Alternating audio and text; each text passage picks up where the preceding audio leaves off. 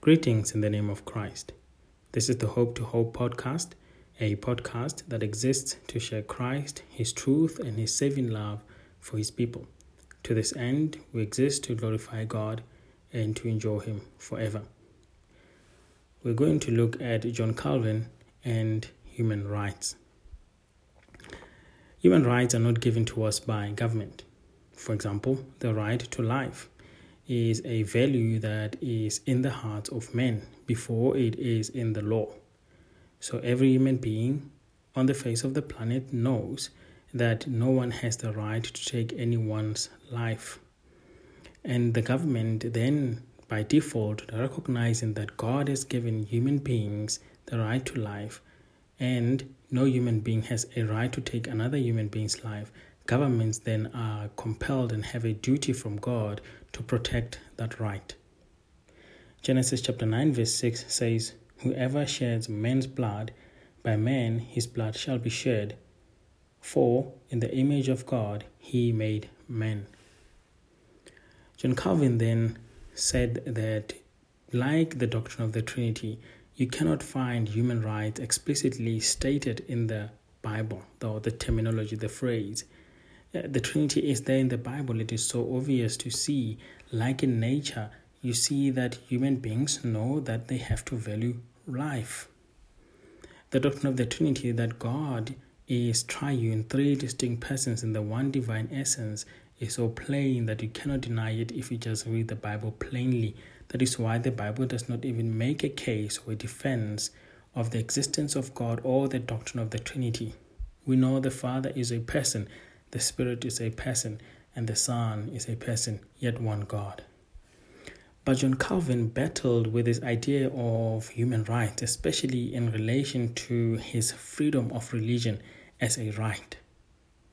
Like the reformers, John Calvin came from a Roman Catholic background and so when he wanted to leave the Roman Catholic Church, he was faced with the question as to whether he had the right to freedom of religion or did the Roman Catholic Church have the absolute right to determine how he should worship, where he should worship? And so John Calvin said, Well, the church cannot decide for me.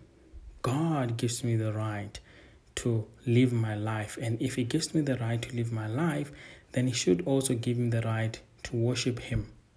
And in fact, it is a duty of a Christian to worship God. And so John Calvin developed this theory from these perspectives. He first said, Let me think about God and think about the Roman Catholic Church, which which had so much power and even controlled civil government. He said, God is sovereign. With this, he meant that if God created you and me, if we are made in his image and his likeness, then he alone has the absolute right to us. And he is the one who tells us that he made us to worship him. And so nobody can take the right to worship God away from us. John Calvin argued then that the government has a duty to protect the freedom of religion as an acknowledgement of the right of God to us. Government recognizes that these people are made in the image of God, and so their God wants them to worship Him, and so the government cannot interfere. And then he further argued from the doctrine of man that man is made in the image and likeness of God. Every human being, as Genesis chapter 1, verse 26 to 28 says, is made in the image of God.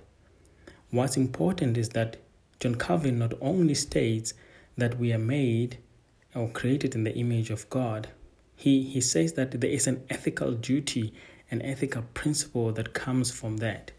He says you have to treat the human beings who are made in the image of God the way God wants to treat them. You have to love them the way God wants to love them.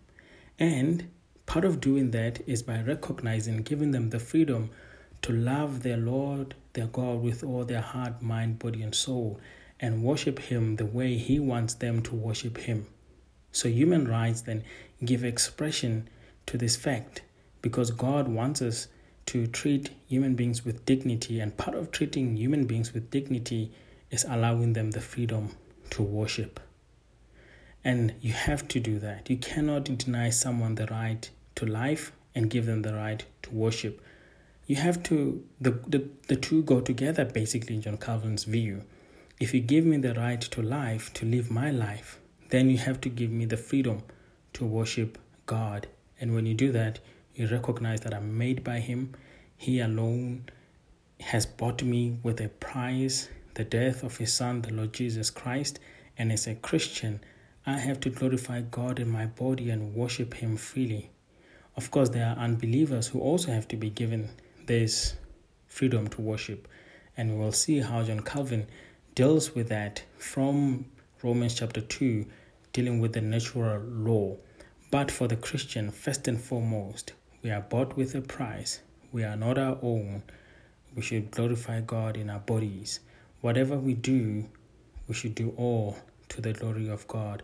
We should give our lives as a sacrifice, as a spiritual act of worship.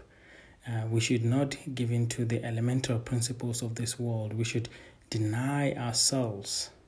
And so John Calvin says we have to be allowed absolute freedom to do all of that the way God demands and requires of us. Our Father, we pray that you help us as your people to enjoy this privilege that you have given us to worship you through your Son, the Lord Jesus Christ. Help us to always worship you in spirit and in truth, to cherish this freedom, Lord, and privilege that you've given us to draw near to you with confidence and boldness, knowing that we are sheltered from your wrath because if we were not saved, we wouldn't be able to stand before you.